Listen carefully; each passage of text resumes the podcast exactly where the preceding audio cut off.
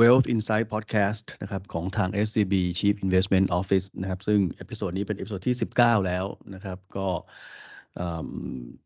เป็น episode ที่เรา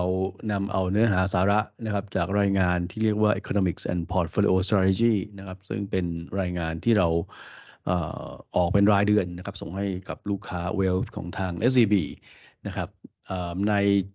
เดือนนี้นะครับ หัวข้อที่จะพูดถึงกันก็ คงเป็นหัวข้อที่หลายๆท่านทราบกันดีนะครับ ว่าในช่วง 1 เดือนที่ผ่านมาเนี่ยมันมีความตื่นเต้นนะครับในเรื่องของภาคธนาคารในสหรัฐ แล้วก็ในยุโรปเนี่ยค่อนข้างมากนะครับ มีการแห่ถอนเงิน หรือว่าเรียกว่าแบงก์รันเกิดขึ้นนะครับ แล้วก็ตัวธนาคารพาณิชย์ก็ค่อนข้างมีปัญหานะครับในในในกรณีของตัวธนาคารนะครับทำให้ในท้ายที่สุดเนี่ยทางการแล้วก็ตัวธนาคารกลางเองก็ออกมา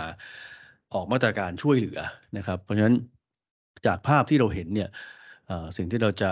เน้นในรอบนี้ก็คือว่าเราเริ่มเห็นสัญญาณว่าธนาคารกลางหลักๆ เนี่ยน่าจะเริ่มหยุดขึ้นดอกเบี้ย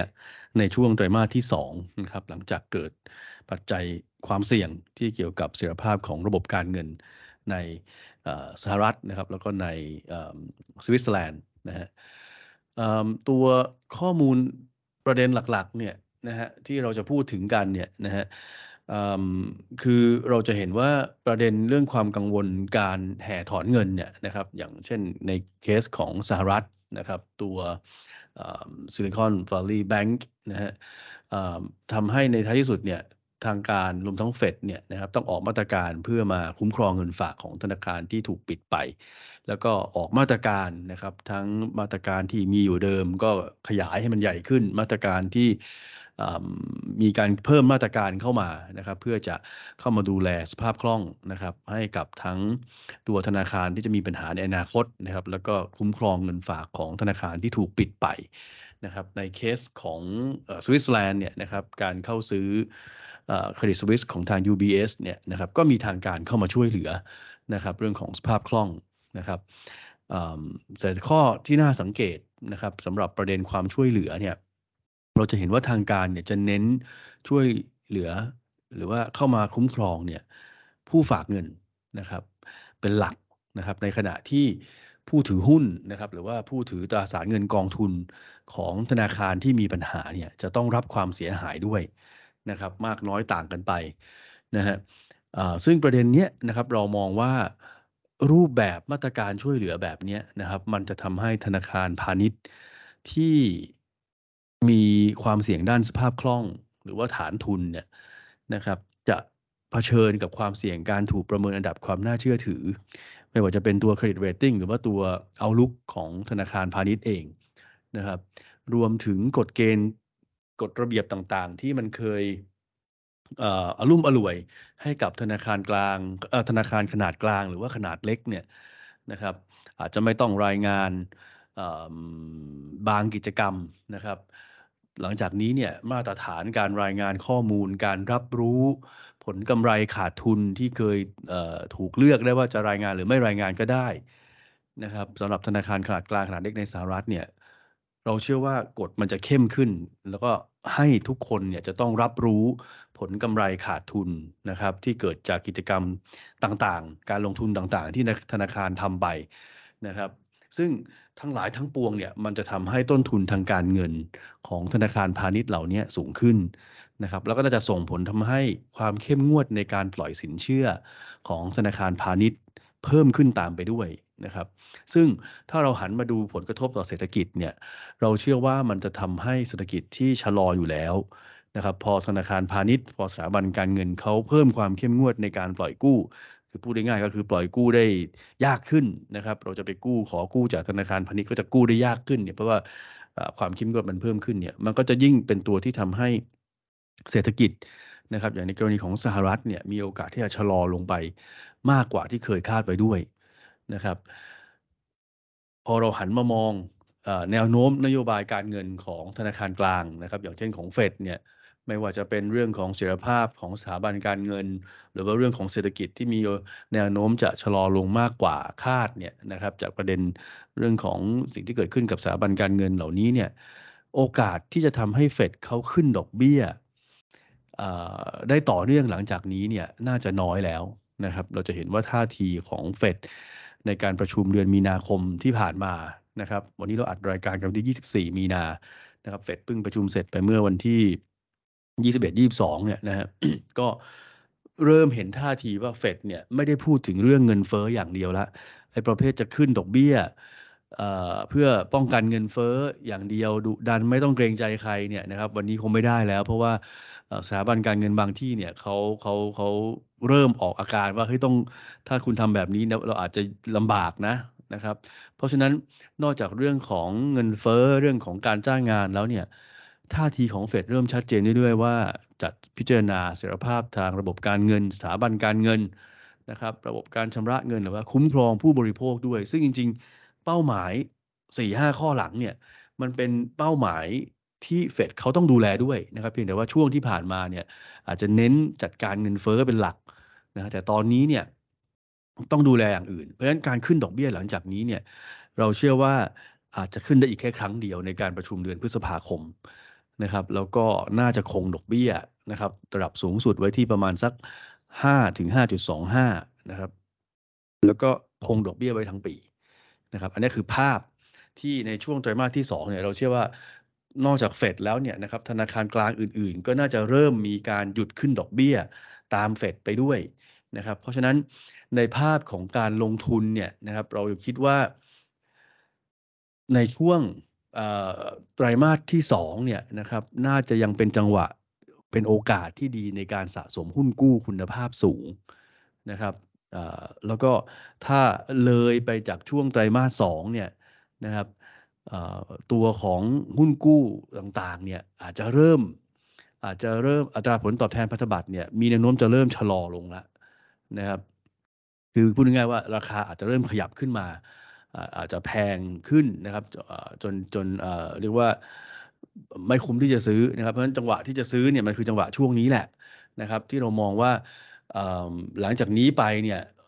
เงินเฟ้อมีแนวโน้มที่จะชะลอลงในช่วงครึ่งหลัง เศรษฐกิจมีแนวโน้มที่จะชะลอลงในช่วงครึ่งหลังเหมือนกันนะครับเพราะฉะนั้นแนวโน้มที่อัตราผลตอบแทนพันธบัตรระยะกลางและยาวจะลดลงในครึ่งหลังเนี่ยมันก็มีค่อนข้างมาก นะครับเพราะฉะนั้นถ้านักลงทุนที่ความเสี่ยงเหมาะสมนะครับในการซื้อหุ้นกู้นะครับเราอยากคิดว่าจังหวะช่วงในไตรมาสสองเนี่ยนะครับจริงๆอาจจะตั้งแต่ช่วงเดือนเมษาเนี่ยนะฮะน่าจะยังเป็นจังหวะที่สะสมได้อยู่ แต่ถ้าเลยไปจากนี้เนี่ยนะครับก็อาจจะเริ่มเริ่มเริ่มมูลค่าอาจจะเริ่มตึงแล้วนะฮะแต่สิ่งที่เรายังเน้นนะครับก็คือว่าเน้นเป็นหุ้นกู้คุณภาพสูงเป็น investment grade นะครับเพราะว่า เรื่องของเศรษฐกิจที่ชะลอนะครับ เราเริ่มเห็นแล้วว่ามันมี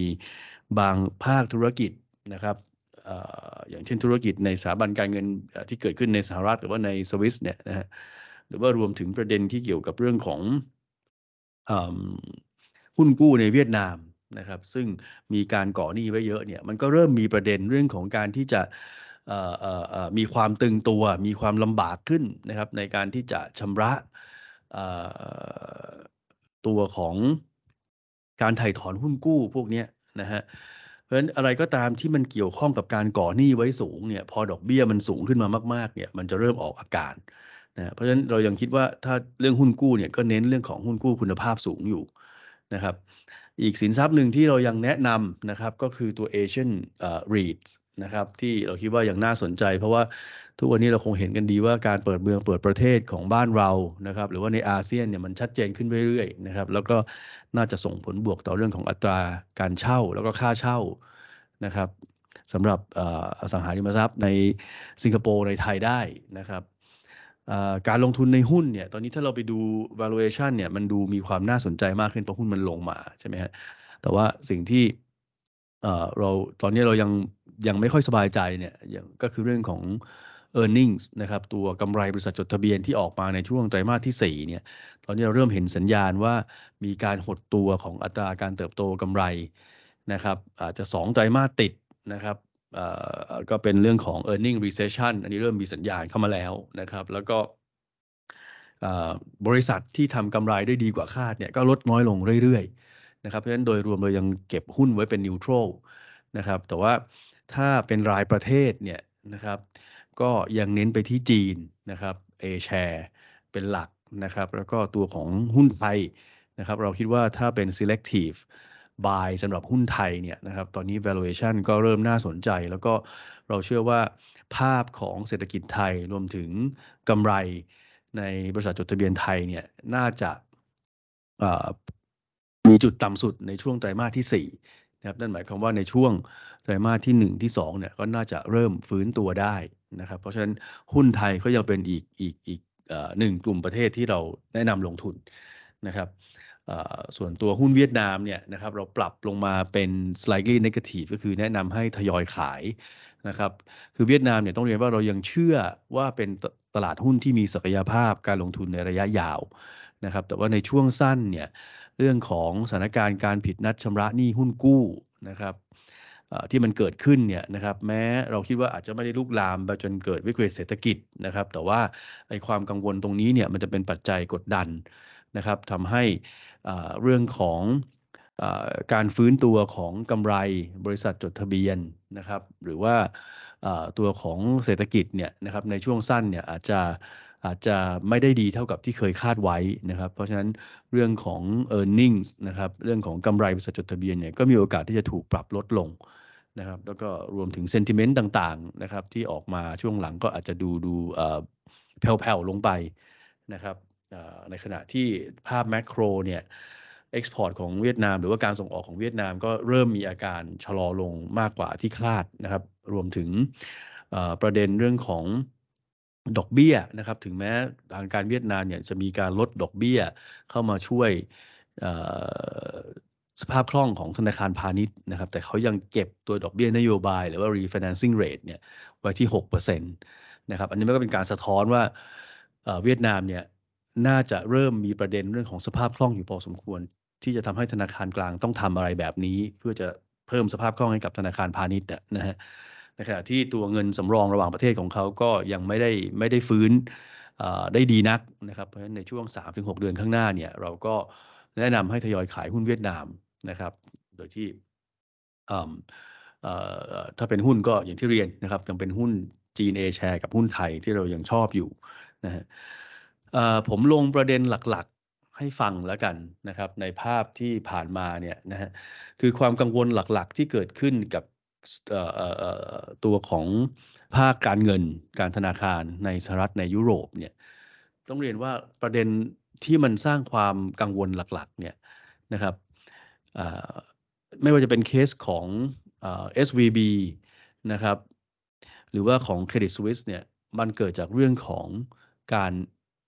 แห่ถอนเงินนะครับ เกิดความกังวลนะครับ เกิดความตื่นตระหนกในการแห่ถอนเงินเกิดขึ้นนะครับ เพราะฉะนั้นทำให้ปัญหาสภาพคล่องของธนาคารเนี่ยเกิดขึ้นนะฮะพอปัญหาสภาพคล่องเกิดขึ้น แล้วจัดการไม่ทัน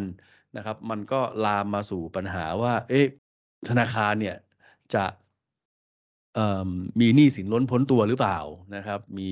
หนี้สินมากกว่าสินทรัพย์หรือเปล่านะครับ แล้วก็ในท้ายที่สุดเนี่ยก็ต้องปิดตัวลงไป นะฮะซึ่งหรือว่าขายออกไปในเคสของ Credit Suisse นะฮะซึ่งซึ่งออย่างที่เรียนนะครับว่าเรื่องของความช่วยเหลือเนี่ยนะครับที่เกิดขึ้นเนี่ยโดยส่วนใหญ่เนี่ยเราจะเห็นว่าเป็นความช่วยเหลือผู้ฝากเงินนะครับความช่วยเหลือตัวธนาคาร ผู้ถือหุ้นของธนาคาร หรือว่าผู้ถือตราสารเงินกองทุนเนี่ยค่อนข้างน้อยนะครับ แล้วก็เป็นลักษณะเฉพาะเจาะจงมากกว่า ทีนี้ถามว่า ประเด็นเรื่องของอความกังวลตรงนี้มันจบหรืออยังนะครับ คือปัญหาที่เกิดขึ้นกับตัวของ SVB นะครับหรือว่าตัว Credit Suisse เนี่ยเราเชื่อว่าเป็นปัญหาเฉพาะตัว เฉพาะเจาะจงรายบริษัทนะครับถ้าเราไปดูดัชนีที่มันเกี่ยวข้องกับ เวลาที่ตลาดเขากังวลเกี่ยวกับประเทศใดประเทศหนึ่ง หรือบริษัทใดบริษัทหนึ่งเนี่ยนะครับมันจะมีเครื่องมือทางการเงินที่เรียกว่า credit default swap นะครับอันนี้คืออะไรหลักๆก็คือว่ามันเหมือนกับเราเข้าไปซื้อประกันน่ยนะครับว่าถ้าบริษัทนั้นล้มนะครับ หรือว่าประเทศนั้นเขาไม่สามารถที่จะจ่ายคูปองพันธบัตรได้เนี่ย นะครับถ้าเราซื้อตัวนี้ไว้เนี่ยเราก็จะได้ผลตอบแทนที่เข้ามาช่วยเรานะครับเหมือนกับได้เงินจากบริษัทประกันน่ะนะครับเวลาที่มีปัญหานะครับ credit default swap เนี่ยเพราะฉะนั้นเวลาที่บริษัทไหนหรือว่าประเทศไหนเนี่ยมีปัญหาเนี่ยราคาของ credit default swap เลย CDS เนี่ยมันจะขึ้นนะครับมันจะขึ้นเพราะว่าคนกลัวว่าพูดง่ายๆว่ากลัวว่าธนาคารนั้นจะล้มอะนะครับการจะเข้าไปซื้อป้องกันความเสี่ยงเนี่ย นะครับ ก็ยิ่งแพง แต่ถ้ามันเริ่มชะลอลงหมายความว่าความกังวลเนี่ยมันก็เริ่มลดลงนะครับ ในเคสของธนาคารในยุโรปนะครับ เราจะเห็นว่าตอนนี้เนี่ยตัวเครดิต default swap เนี่ยหลังจากที่มันเคยขยับขึ้นไปเมื่อ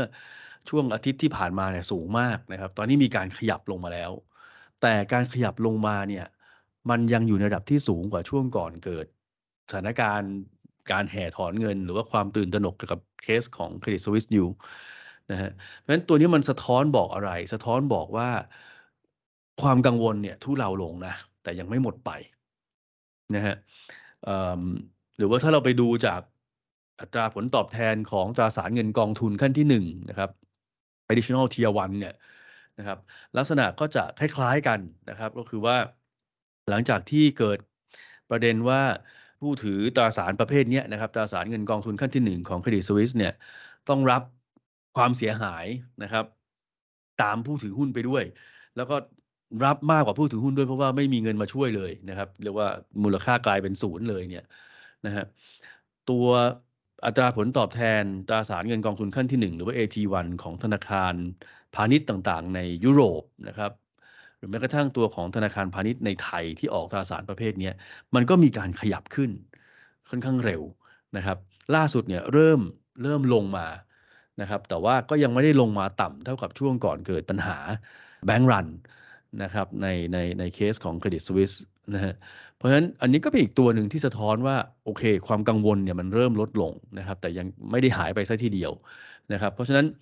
สิ่งที่เราต้องการสื่อก็คือว่า เรื่องของอ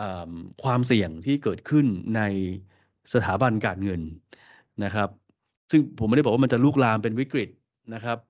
เราเชื่อว่าโอกาสนั้นน้อยนะครับ เพราะว่าข้อแรกคือเป็นปัญหาเฉพาะรายธนาคารจริง ๆ รอบนี้นะครับ แล้วก็อันที่สองเนี่ยทางการเนี่ยเข้ามาช่วยค่อนข้างเร็ว เพราะเขามีเครื่องไม้เครื่องมือที่พร้อมเพียงแต่ว่าเขาเลือกช่วยผู้ฝากเงินเป็นหลัก นะฮะเพราะฉะนั้นความกังวลอันเนี้ยนะครับมันน่าจะยังอยู่และทำให้ตัวธนาคารกลางนะครับตัวเฟดตัว ECB เนี่ยต้องเริ่มมองแล้วว่าเฮ้ยจะไปขึ้นดอกเบี้ยแบบดุดันไม่ต้องเกรงใจใครขึ้นแบบเร็วและแรงเนี่ยวันนี้ไม่ได้แล้วนะ มันมีคนเจ็บตัวนะครับ เราต้องดูแลเขาด้วยนะครับ เราต้องพยายามช่วยให้อย่างน้อยๆเนี่ย ระบบสถาบันการเงินโดยรวมเนี่ยมันไปต่อได้นะครับ เพราะฉะนั้นเรื่องของการหยุดขึ้นดอกเบี้ยเนี่ย นะฮะก็เราเชื่อว่าในไตรมาสสองเราจะเริ่มเห็นชัดขึ้นเรื่อยๆนะครับจะมีคำถามว่าภาคการธนาคารพาณิชย์ของไทยเนี่ยนะครับเป็นยังไงบ้างนะครับจริงในข้อมูลที่เราเตรียมไว้ในรายงานเนี่ยนะครับเราก็จะมีสรุปให้ดูเลยว่า ภาคธนาคารของไทยเนี่ยยังมีความแข็งแกร่งค่อนข้างมากนะครับไม่ว่าจะดูจากมุมของตัวฐานทุนนะครับหรือว่าตัวแคปิตอลเนี่ยนะครับก็สูงสูงกว่าเกณฑ์ อย่างมีนัยยะด้วยนะครับ ในแง่ของสภาพคล่องเองก็พร้อมนะครับค่อนข้างมากนะฮะแล้วก็ตัวเงินสำรองนะครับ หรือว่าตัวของหนี้เสียนะครับ ก็ยังต่ำนะครับ เมื่อเทียบกับที่อื่นนะครับ เพราะฉะนั้นไม่ว่าจะเทียบกับในอดีต หรือว่าเทียบกับตัวของอธนาคารอื่น ๆ ในต่างประเทศเนี่ยธนาคารธนาคารพาณิชย์ของไทยเนี่ยมีความแข็งแกร่งค่อนข้างสูงนะครับ แล้วก็ มีการกระจายตัวของฐานเงินฝากที่ค่อนข้างดีนะครับ กระจายตัวได้ดีนะฮะเพราะฉะนั้นประเด็นที่น่ากลัวว่า เอ้ยมันจะปัญหาลูกลามาถึงธนาคารพาณิชย์ไทยไหมเนี่ย เราเชื่อว่าโอกาสน้อยมาก ๆนะครับ เพราะว่าดูจากสถานะไม่ว่าจะมุมไหนก็ตามของธนาคารพาณิชย์ในบ้านเราเนี่ยนะครับยังค่อนข้างแข็งแกร่งนะครับอะโอเค ทีนี้จากมุมเรื่องของ เสถียรภาพของระบบสถาบันการเงินนะครับภาคการเงินภาคการธนาคารเนี่ยที่เราข้ามมาที่ประเด็นเงินเฟ้อนะครับแต่ถ้าจะบอกว่าเอ๊ะเงินเฟ้อมันยังไงมันถ้าถ้าเงินเฟ้อมันยังสูงอยู่เนี่ยเขาจะยังขึ้นดอกเบี้ยไปอีกไหมนะครับ หรือว่าการลงดอกเบี้ยมันจะทำได้จริงหรือเปล่านะฮะซึ่งประเด็นนี้เนี่ยนะครับสิ่งที่ทางเราอยากจะชี้ให้เห็นก็คือว่าเงินเฟ้อเนี่ยนะครับมันผ่านจุดสูงสุดไปแล้วล่ะ นะครับเพียงแต่ว่าการชะลอลงมาของมันเนี่ยมันชะลอช้านะครับ แต่เราเชื่อว่ามันจะชะลอต่อนะครับเราไปดูในแง่ของราคาน้ำมันก็ได้นะครับ ซึ่งเป็นหนึ่งในตัวที่ทำให้เงินเฟ้อมันขยับสูงขึ้นมาในช่วงปีที่แล้วค่อนข้างมากเนี่ย ถ้าเราดูราคาน้ำมันในตลาดโลกเนี่ยนะครับ เราจะเห็นว่ามันชะลอลงมานะครับ เพราะฉะนั้นในระยะถัดไปเนี่ยเราเชื่อว่าการชะลอของเงินเฟ้อเนี่ยยังมีต่อ นะครับ ซึ่งนัยยะต่อนโยบายการเงินจะเป็นยังไงนะครับนัยยะต่อนโยบายเงินก็คือว่าเขาน่าจะไม่ต้องรีบขึ้นดอกเบี้ยต่อไปอีกค่อนข้างเยอะแล้วนะครับก็อย่างที่เรียนว่าไตรมาสสองนี่ก็คงหยุดล้วนะฮะเฟดก็คงขึ้นอีกครั้งเดียวก็คงหยุดละแต่ว่าไอ้เงินเฟ้อที่มันชะลอลงช้านะครับถึงแม้จะชะลอต่อ แต่ว่ายังห่างจาก2%เเป้าหมายของธนาคารกลางส่วนใหญ่อยู่เนี่ย มันจะทำให้โอกาสที่เขาจะลงดอกเบี้ยเนี่ย จะค่อนข้างน้อยนะครับ ซึ่งมุมมองของ SB ก็คือว่าดอกเบี้ยเนี่ยอาจจะหยุดขึ้นนะครับในไตรมาสที่ 2 นี้ แต่ว่าโอกาสที่จะลงดอกเบี้ยในช่วงครึ่งหลังของปีเนี่ยเราเชื่อว่าน้อยมากๆนะครับ เพราะว่าธนาคารกลางส่วนใหญ่รวมถึงเฟดด้วยนะครับรวมถึงธนาคารประเทศไทยในบ้านเราด้วยเนี่ย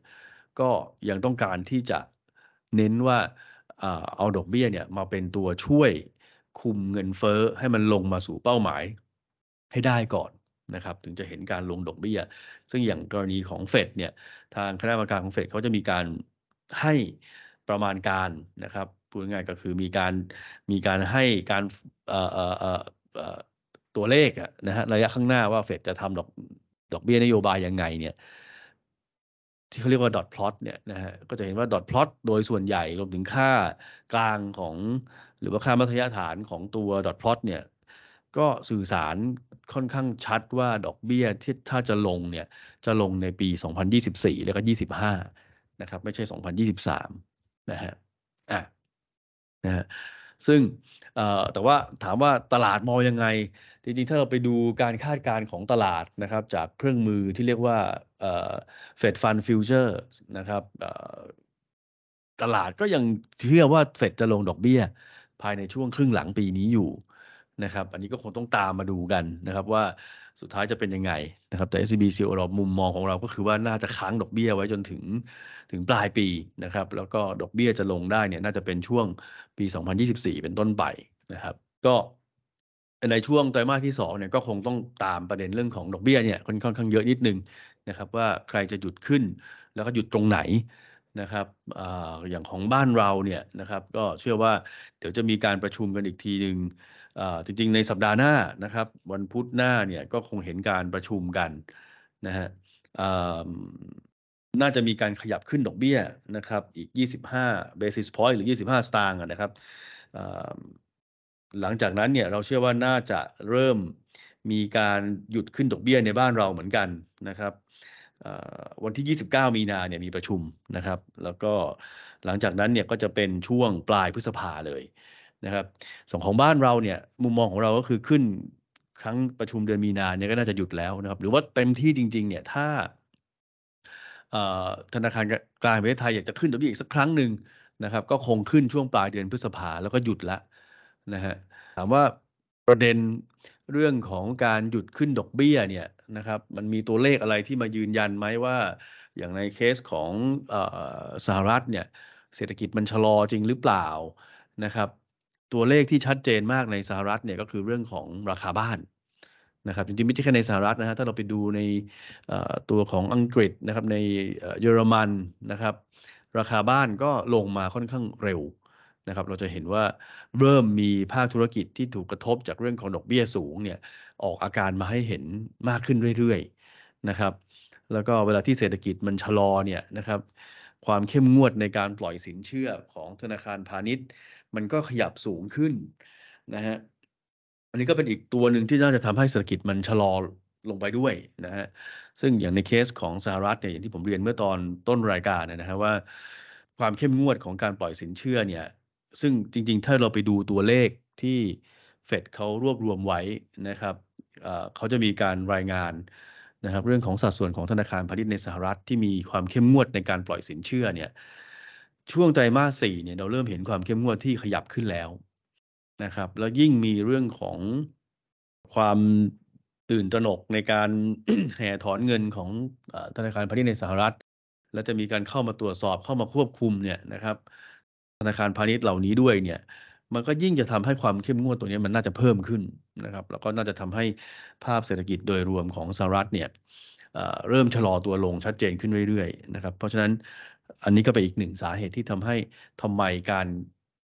หยุดขึ้นดอกเบี้ยเนี่ยนะครับ มันน่าจะเกิดขึ้นในช่วงไตรมาสที่สองนะฮะเรื่องของความเสี่ยงของดอกเบี้ย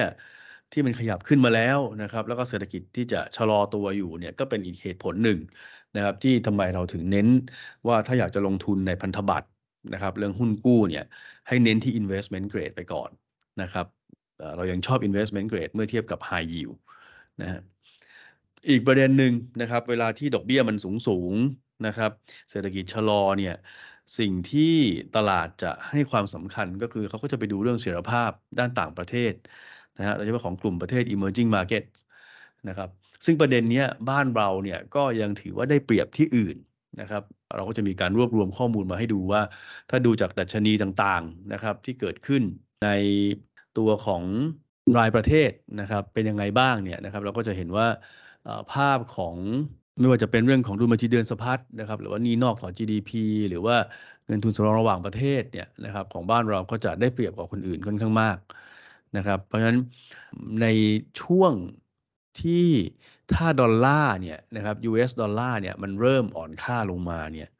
เงินสกุลของประเทศกำลังพัฒนาหรือว่า emerging markets เนี่ยประเทศเกิดใหม่เนี่ยก็จะขยับแข็งค่าขึ้น แล้วถ้าใครที่มีเสถียรภาพด้านต่างประเทศที่ที่ดีกว่าคนอื่นเนี่ยนะครับ ก็อาจจะเห็นค่าเงินตัวเองแข็งค่าขึ้นเร็วกว่าคนอื่นนะฮะซึ่งบ้านเราเนี่ยทาง SBCO เราก็เชื่อว่าอาจจะมีโอกาสที่จะมีมุมในลักษณะนี้นะครับเกิดขึ้นว่าในช่วงครึ่งหลังเนี่ยบาทน่าจะเริ่มออกอาการแข็งค่าขึ้น ซึ่งภาพในแง่ของ forecast ค่าเงินเนี่ยนะครับเราก็มองว่าในช่วงปลายปีเนี่ยนะครับบาทอาจจะได้เห็นช่วงประมาณสัก 33ถึง34 ทั้งนี้ทั้งนั้นเนี่ยก็ขึ้นอยู่กับว่าดอลลาร์จะอ่อนไปมากแค่ไหนด้วยนะครับ แล้วก็การกลับมาของนักท่องเที่ยวเนี่ย ถ้ามันเร็วมากกว่าคาดเนี่ย มันก็มีโอกาสที่บาทจะแข็งไปมากกว่านั้นนะฮะอะทีนี้มาดูในแง่ของ ตัวผลประกอบการบ้างนะครับ ของบริษัทจดทะเบียนในตลาดหุ้นต่างๆ ตัวหลักๆเนี่ยเป็นยังไงตัวของไตรมาส4เนี่ยนะครับผลประกอบการออกมา ก็ถ้าเป็นตลาดสหรัฐ ตลาดยุโรป ญี่ปุ่นนะครับ ตลาดเวียดนามรวมถึงไทยเนี่ยออกมาเกือบครบกันหมดแล้วนะครับบางตลาดก็ครบร้อยเปอร์เซ็นแล้ว บางตลาดก็ประมาณสักแปดสิบเก้าสิบเปอร์เซ็นต นะครับ สัญญาณที่เราจับได้มีอะไรบ้างนะครับ สัญญาณที่เราจับได้ก็คือว่างบในไตรมาสสี่เนี่ยเริ่มเห็นหลาย ๆ ประเทศเนี่ยการเติบโตของกำไรเนี่ยติดลบ เมื่อเทียบกับไตรมาสสี่ของปี 2021 นะครับ เป็น year on year นะครับ negative earning growth นะครับ ซึ่งโดยนิยามนะครับ เวลาที่เราดูเนี่ย ถ้า e a r n i n g growth แบบ year on year มันติดลบ2ไตรมาสติดเนี่ยมันเกิดภาวะที่เรียกว่า earning recession ความถดถอยของกำไรนะฮะตลาดที่เกิดแล้วเนี่ยนะครับคือคือวันนี้ที่อัดรายการอยู่เนี่ยบริษัทจดทะเบียนในบ้านเราเนี่ยรายงานมาแล้วประมาณ 91%นะครับของบริษัททั้งหมดนะครับถ้าไม่พลิกโผจริงๆเนี่ยไทยตลาดไทยเนี่ยน่าจะเข้าสู่ช่วง e a r n i n g recession ละ คือติดลบ year on year ทั้งไตรมาส3ปีที่แล้ว แล้วก็ไตรมาส4ปีที่แล้วนะฮะแต่เราเชื่อว่าสาเหตุหลักๆเนี่ยนะครับ มันเกิดจากเรื่องของตัว sector พลังงานนะครับ ตัว sector ที่เกี่ยวข้องกับสาธารณูปโภคนะครับ แล้วก็เรื่องของการใช้จ่ายนะครับทางด้านการบริโภคนะครับ อันนี้คือ3 sector หลักที่ที่ทำให้ e a r n i n g ติดลบค่อนข้างเยอะนะครับ แต่ว่าถ้ามองมาในช่วงไตรมาสหนึ่งไตรมาสสองเนี่ยในบ้านเราเนี่ยผมว่าเราเห็นกันชัดว่าบ้านเราเศรษฐกิจฟื้นขึ้นมาค่อนข้างชัดเจนนะครับในภาพของนักท่องเที่ยวทั้งในประเทศ แล้วก็ต้องมาจากต่างประเทศนะครับการเปิดเมืองเปิดประเทศเนี่ยทำให้กิจการทางเศรษฐกิจเนี่ยกลับมาได้ค่อนข้างเร็ว ภาคส่งออกอาจจะยังช้าอยู่นะครับแต่ว่าถ้าดูจากกำลังซื้อในประเทศ นะครับบวกกับเรื่องของตัวการใช้จ่ายของภาครัฐที่ไตรมาส4เนี่ยอยู่ดีๆก็ก็หยุดไปชะลอไปนะฮะแต่เราเชื่อว่างบทั้งหลายทั้งปวงเนี่ยนะครับจะถูกนำมาใช้ในช่วงครึ่งแรกของปีอยู่พอสมควรก่อนการเลือกตั้งนะครับแล้วก็บวกกับเรื่องของการเลือกตั้งเองเนี่ยนะครับก็น่าจะมีแคมเปญนะครับการหาเสียงต่างๆเนี่ยที่มากระตุ้น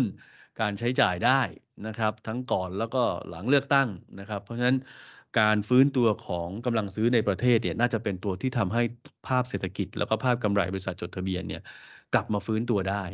นะครับออนอกจากไทยเนี่ยนะครับใครที่กำไรติดลบเยอะๆนะครับ ตอนนี้ถ้าดูเนี่ยก็จะมีตลาดหุ้นญี่ปุ่นนะครับ ตลาดหุ้นเวียดนามเนี่ยก็ติดลบค่อนข้างเยอะนะครับในแง่ year on year ตลาดหุ้นจีนเนี่ยดูเหมือนจะลบเยอะ แต่ว่าผมจำนวนบริษัทจดทะเบียนที่เขาประกาศออกมาประกาศงบออกมายังน้อยอยู่ นะครับตัวตลาด A share ยังแค่ 10%ของบริษัทจดทะเบียนทั้งหมด ตัว H share นี่แค่ประมาณ 31%นะครับเพราะฉะนั้นผมว่าอาจจะต้องรอให้ให้มันออกมาได้มากกว่านี้ก่อนสำหรับงบนะครับถึงจะเอาไปตีความได้นะครับตลาดสหรัฐ S&P 500 Index ก็ติดลบนิดหน่อยนะครับประมาณ 2.5%ก็ก็ถ้าเทียบกับกลุ่มประเทศอื่นๆ ก็ถือว่าไม่ได้เยอะอะไรนะครับแต่ทั้งหลายทั้งปวงเนี่ยนะครับประเด็นของการลงทุนในหุ้นเนี่ยเราก็ยังคีปเป็นนิวทรัลอยู่นะครับ valuation อาจจะดูน่าสนใจว่า เอ๊ะถ้าเราดู price to earning ratio เนี่ยมันเทรดในระดับที่ค่อนข้างน่าสนใจนะครับ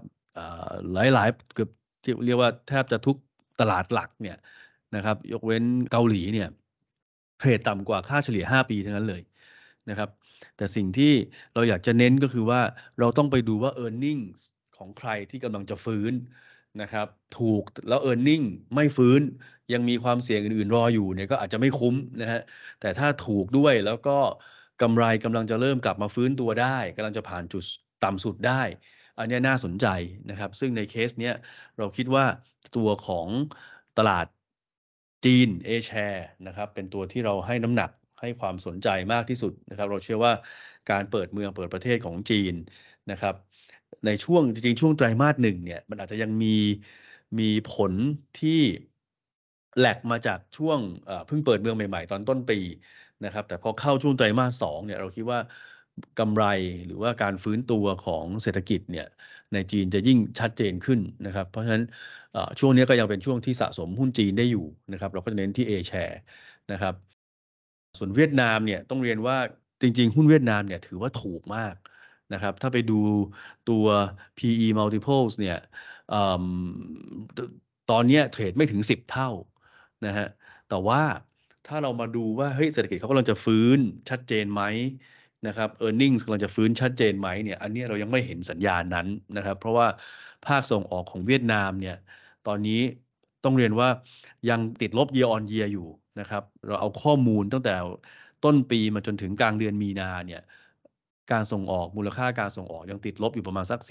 11% year on year นะครับ ในขณะที่ในแง่ของสัญญาณจากธนาคารกลางเนี่ยที่เราตีความได้ตอนนี้ก็คือว่า มีความพยายามช่วยเหลือสภาพคล่องให้กับธนาคารพาณิชย์จากธนาคารกลางอยู่พอสมควรนะครับในช่วงเดือนกลางเดือนมีนาเนี่ยนะครับเขามีการลดดอกเบี้ยของธนาคารกลางตัวหนึ่งที่เรียกว่า discount rate นะครับอันนี้ก็เป็นตัวของดอกเบี้ยที่เป็นการกู้ยืมนะครับ เป็นการกู้ยืมเนี่ยระหว่างธนาคารพาณิชย์นะครับกับธนาคารกลางนะครับ พอลดมาให้เนี่ยแต่ว่าเขายังเก็บตัวดอกเบี้ยนโยบายที่เรียกว่า refinancing rate ไว้อยู่ที่6%นะครับจริงๆ เป็นตัวเดียวที่เก็บไว้เรทตัวอื่นเนี่ยลงมาแล้วนะครับ อันนี้ก็น่าจะเป็นสัญญาณที่ เราชี้ชี้ให้เห็นได้พอสมควรว่าตอนนี้มันมีความท้าทายเรื่องของสภาพคล่องในเวียดนามอยู่นะครับ บวกกับประเด็นของภาคหุ้นกู้ของภาคอสังหาริมทรัพย์ในเวียดนามเนี่ยก็ยังเป็นประเด็นที่ต้องจับตาอยู่นะครับเดี๋ยวเรามีการออกโน้ตออกมาในช่วงช่วงเดือนมีนาที่ผ่านมานะครับ ก็พูดถึงประเด็นนี้ค่อนข้างละเอียดนะครับว่า หุ้นกู้ของบริษัทจดทะเบียนในเวียดนามเนี่ยนะครับเริ่มมีการขอเลื่อนนะครับการถ่ายถอนเนี่ยออกมาค่อนข้างมากนะครับ แล้วก็ครึ่งหนึ่งเนี่ยเป็นบริษัทในภาคอสังหาริมทรัพย์นะครับ ส่วนหนึ่งก็อาจจะเป็นเรื่องของความเข้มงวดนะครับในการออกกฎหมายที่เรียกว่าดีกรี 65 เนี่ยนะครับผมขอใช้คำว่ามาตรา 65 แล้วกัน นะก็ออกมาเข้มงวดมากในช่วงปลายปีที่ผ่านมานะครับ แล้วก็มาผ่อนปรนให้เนี่ยล่าสุดเนี่ยนะครับเมื่อเดือนมีนาที่ผ่านมานะครับ แต่ว่าถึงแม้จะผ่อนปรนเนี่ยนะครับแต่ว่าก็ขึ้นอยู่กับว่าผู้ถือหุ้นกู้เนี่ยจะยอมรับข้อเสนอด้วยหรือเปล่านะครับ ถ้า 65%ของผู้ถือหุ้นกู้ยอมนะครับ บริษัทนั้นน่ะก็จะสามารถเลื่อน การชำระหนี้การตัวหุ้นกู้ที่ครบอายุถ่ายถอนเนี่ยออกไปได้ 2 ปีนะครับ แต่ถ้าไม่ได้รับการอนุมัติเนี่ยผู้ถือหุ้นกู้ก็ยังต้องชำระดอกเบี้ย แล้วก็ถ่ายถอนหุ้นกู้เนี่ยตามข้อกำหนดเดิมอยู่นะครับ เพราะฉะนั้นการผ่อนคลายส่วนนี้มันขึ้นอยู่กับว่าผู้ถือหุ้นจะยอมด้วยหรือเปล่านะครับ อันนี้ก็เลยทำให้เรามองว่าประเด็นมันคงไม่ได้เป็นตัวผ่อนคลายได้อย่างชัดเจน ต้องไปดูว่าเขาจะยอมกันหรือเปล่าด้วยนะครับ เพราะฉะนั้น เรื่องของประเด็นหุ้นกู้ในเวียดนามเนี่ยน่าจะยังเป็นประเด็นที่กดดันตัวของเซนติเมนต์นะครับตัวของตลาดหุ้นกู้ รวมถึงอาจจะมาลามมาถึงตัวตลาดหุ้นในเวียดนามด้วยนะครับเพราะฉะนั้นช่วงนี้เราก็เลยแนะนำให้ทยอยขายหุ้นออกมาก่อนนะครับหุ้นไทยนะครับก็อย่างที่เรียนนะครับการฟื้นตัวก็น่าจะผ่านจุดต่ำสุดในช่วงไตรมาสที่ 4 ไปแล้วนะครับ หลังจากนี้ก็คงเห็น ตัวภาพเศรษฐกิจนะครับ แล้วก็ตัวของการฟื้นตัวของกำไรบริษัทจดทะเบียนเนี่ยที่ค่อยๆดีขึ้นนะครับ เพราะฉะนั้นช่วงนี้หลังจากที่หุ้นไทยลงมาค่อนข้างมากนะครับในช่วงครึ่งหลังของเดือนมีนาเนี่ยเราก็เชื่อว่าเป็นจังหวะเหมาะสมในการเข้าไปสะสมหุ้นไทยนะครับ ในประเด็นของภาคธนาคารบ้านเราก็อย่างที่เรียนนะครับว่าไม่ว่าจะดูจากมุมของฐานทุน ดูจากมุมของสภาพคล่อง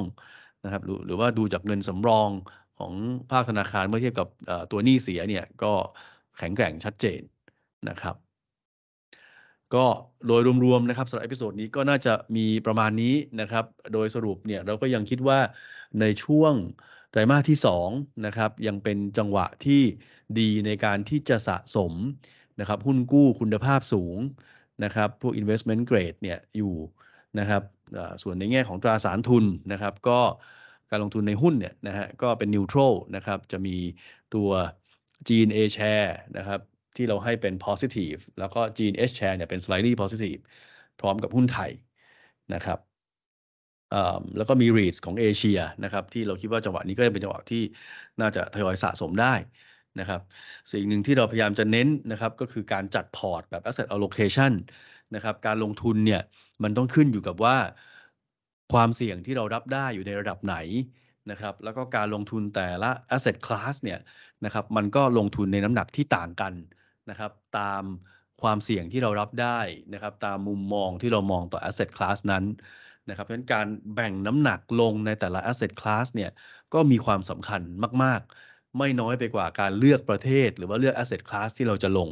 นะครับซึ่ง SCB CLO เราก็มีการจัดทำ นะครับพอร์ตตัวอย่างให้